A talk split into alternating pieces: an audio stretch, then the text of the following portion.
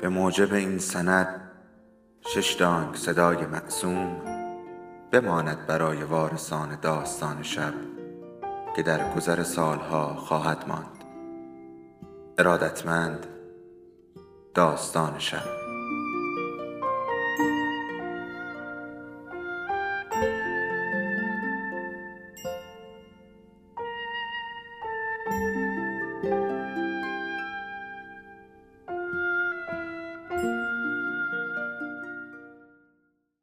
یکی بود یکی نبود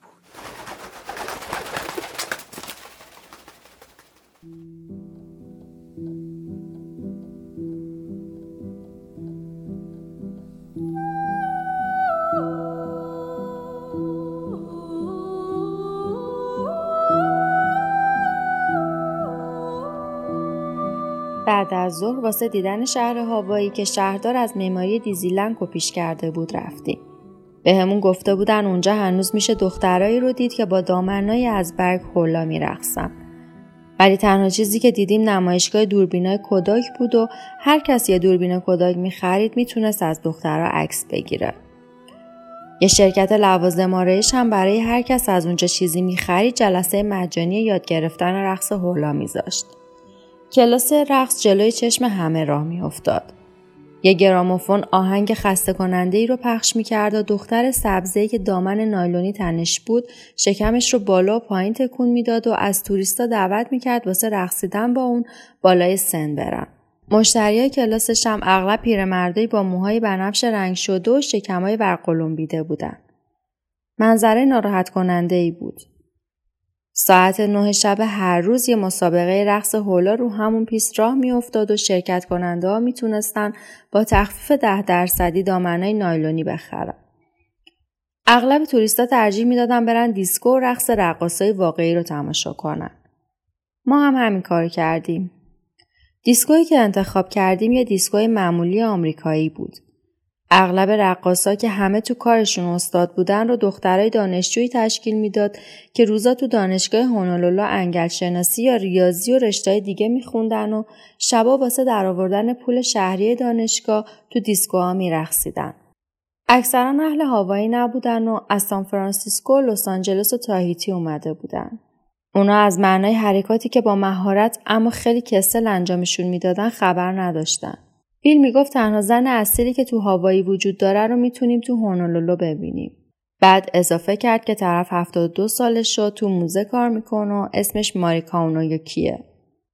اون داره رو تکمیل تنها فرهنگ یورینزی انگلیسی کار می‌کنه.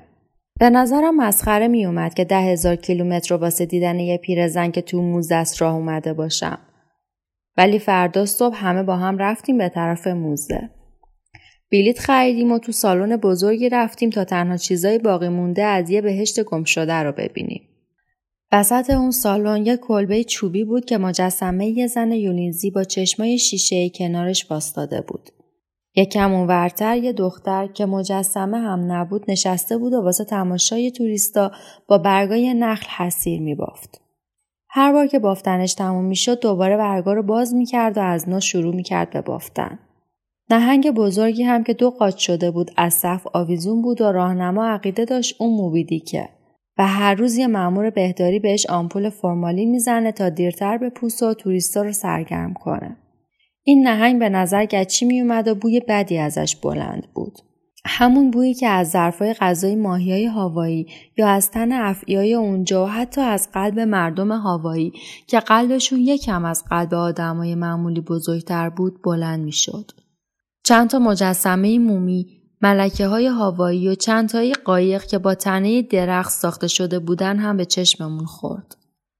عکسای مردا و زنای مبلغی که سالای زیادی رو تنهایی زحمت کشیده بودن تا یه سرزمین خوشبخت و پاک رو به یه موزه متعفن بدل کنن به دیوارا آویزون بود.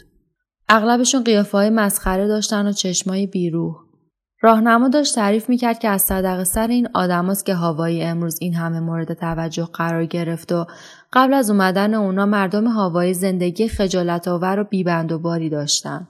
سالی یه بار تو جشن زشتی به اسم عید بارداری شرکت می‌کردن و تو اون زنا و مرداشون رو با هم عوض می‌کردن و اگه مهمونی میومد خونشون مرد خونه زن خودش رو به رسم مهمون نوازی یه شب به اون مهمون قرض می‌داد. عکس جیمز کوک که کاشف هاوایی بود و سال 1779 تو جنگ با بومیای اونجا کشته شده بود و ماجراجوهای اروپایی دیگه که بعد مردن کوک تونسته بودن تمام این جزیره رو بخرند به دیوارا بود. بومیا هکتار هکتار زمین رو با یه بطری ویسکی یا یه قایق عوض می‌کردن و به این سفید پوستای احمق میخندیدن و از هم میپرسیدن چرا این آدمای خرفت زمین زیر پا رو که نمیشه از جایی به جایی بردش با یه بطری یا قایقی که آدم می‌تونه هر جایی بخواد ببره عوض می‌کنن برای همین بدون هیچ شکی چشم بسته قراردادا رو امضا می‌کردن تا یه روز سفید پوستا با قرارداداشون از راه رسیدن و زمینایی که از رو سند مال اونا بود رو اشغال کردن. خیلی از بومی از قصه این ماجرا دچار جنون شدن و دق کردن. اربابای جدید با خودشون مریضی ها جور و جوری مثل سل و هزار تا زهرمار دیگه هم آوردن و باعث مردن خیلی از ها شدن. راهنما نتونست این تیکه از قصه رو بدون اینکه چشاش پرش بشه واسه توریستا تعریف کنه. شاید واسه همین بود که ماری کوانویوکی تنها زن اصیل باقی مونده تو این جزیره به حساب می اومد. اون مثل یه هیولای سیاه که صورتی درست اندازه یه بیل داشت تو اتاق کارش منتظرمون بود. موموی سبز و زرد پوشیده بود و یه گل بزرگ ایبسکوس رو مثل یه کلاه روی موهای زردش گذاشته بود. لبخند شیرینی به لب داشت که نشون می‌داد دندونی تو دهنش باقی نمونده. از پدر سفید پوست اهل ماساچوستش که چند سالی رو تو خونه ای روی یکی از تپه های جزیره هاوایی زندگی کرده بود هیچی به ارث نبرده بود. واسه استقبال از من هولا میرقصید ولی به زور می‌تونست اون هیکل گنده رو جوری که دوست داره تکون بده. همونجور که انگشتاش رو میلرزون دستاش رو مثل یه صلیب رو سینه گذاشت و گفت این حرکت یعنی دوستت دارم. بعد بازوهاش رو طوری تکون داد که انگار داره یه بچه رو میخوابونه. این یعنی بچه. بعد رو نوک پاهاش باستاد و دستاش رو بالا برد و گفت این یعنی درخت. حالای واقعی این بود نه اون لرزوندن شکمی که تو کلاس رقص دیده بودم. حولای زبون قشنگ زنونه بود که با حرکات ظریف و آهنگای آروم قصه ای رو تعریف می کرد. مری کاونویوکی با لحنی کلافه می گفت جای درختها آسمون خراش ساختن و حولا رو قلقم کردن. زبون ما رو از بین بردن. تو هوایی بچه رو گل صدا می زدن. خشم و طوفان و باران رو رقص گل برگ. اما این احمقا اسمای چیلرن یا انگر یا رین رو با اون اسمای قشنگ عوض کردم. بعدش با مشت روی قفسه کتابخونه کوبید و گفت به چه درد می‌خوره که من خودم رو تو این موزه زندونی کنم و این کتابا رو بنویسم؟ زنده نگه داشتن یه قلب و شقه یه نهنگ مرده با دعوا به چه درد می‌خوره؟ شبا خواب اون روزایی رو می‌بینم که بچه بودم و تو تپه ها زندگی می‌کردم. مادرم واسه شکار می‌رفت و پدرم لو درست می‌کرد. و سالی یه بار همه عشق و محبتم رو به هم با شرکت تو جشن ماکاهیکی نشون می‌دادیم. ولی امروز این کلمه یه فش به حساب میاد و هر کی اون رو به زبون بیاره جریمه میشه. آخه واسه چی؟ فش این پیشرفت و آزادی قلابیه که استقلال صداش می‌زنن. اون موقع آدما به هم احترام میذاشتن و امروز از همدیگه میترسن. اون روزا با هم مهربون بودن اما امروز همدیگر تحمل می‌کنن. زن و مردای روزگار من با هم برابر بودن و حقوق و وظیفه های مثل هم داشتن. امروز از بس شعار برابری دادیم جدایی بین همه افتاده. آخ دخترم می‌دونم امروز اینجا دنبال چه جور زنی میگردی. شاید کلی زنای خوشگل و امروزی ببینی اما هیچ وقت نمی‌تونی از زنای خوشبخت و آزاده قدیم بین اونا پیدا کنی. من تمام حرفای مرکانیوکی رو باور نمی کردم. دیده بودم که تمام آدمای مسن همیشه از گذشته مینالن. انگار که کلمه دیروز مترادف خوب و امروز مترادف بده. شک ندارم که گذشته بدی های زیادی داشته. به نظرم این افسوس خوردن زیادی واسه گذشته مسخره می اومد. بیل هم می‌گفت بهتره یکم صبور باشم و واسه پیدا کردن زنای واقعی هوایی دوری تو جزیرهای دیگه بزنم. می‌گفت تو خیلی جزیرات تمام آثار روزگار قبل از بین نرفته. واسه همین شروع کردیم به دیدن جزیره های دیگه. از اوهو تا کاوای نیم ساعت بیشتر پرواز نکردیم. بیل پیشنهاد کرد از کاوای شروع کنیم.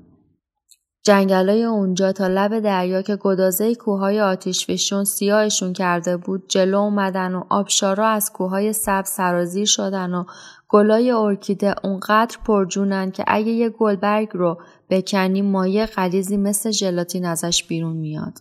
یه زن به اسم برنیش لانیوما بندلی اونجا بود که همه امه برنیشه صداش می‌زدن.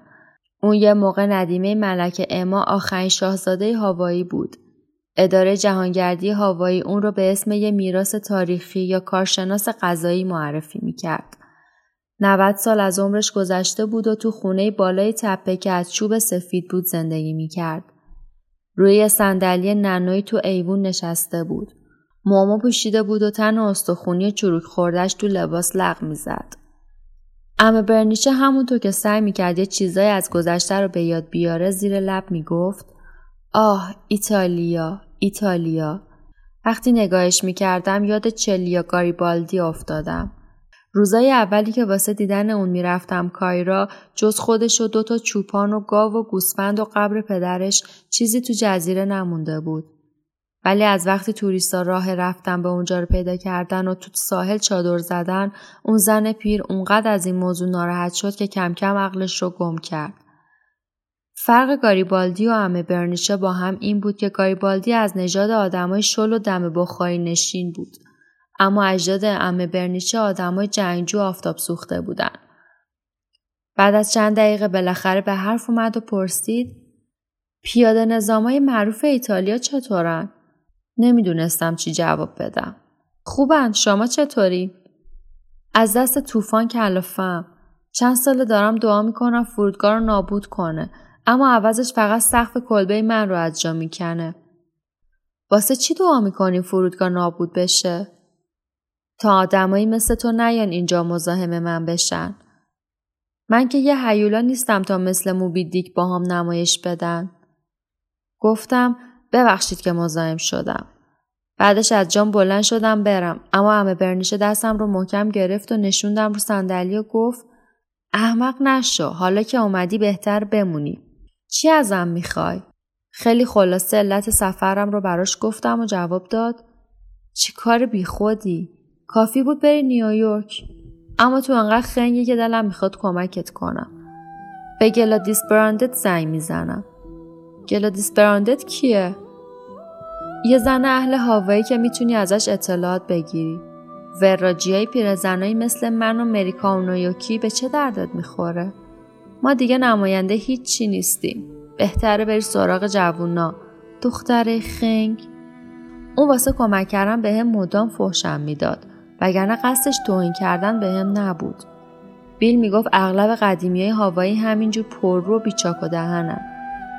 وقتی عشقشون بکشه فش بدن از هیچی و هیچکس نمیترسن و وقتی خندشون بگیره از ته دل ریسه میرن.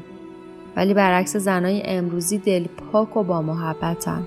از امه برنیچه که هنوز داشت به کمعقلی ما میخندی جدا شدیم و به جستجویی که دم بدم بی خودتر به نظر میومد ادامه دادیم.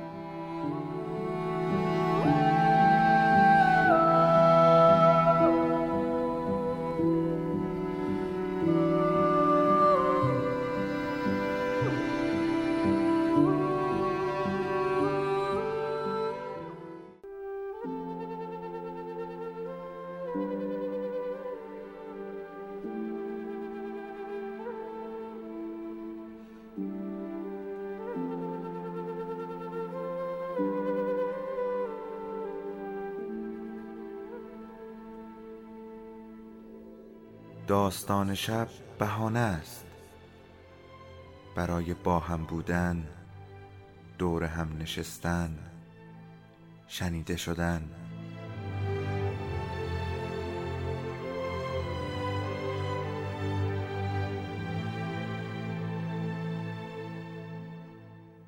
صدای افسانه ها رو میشنویم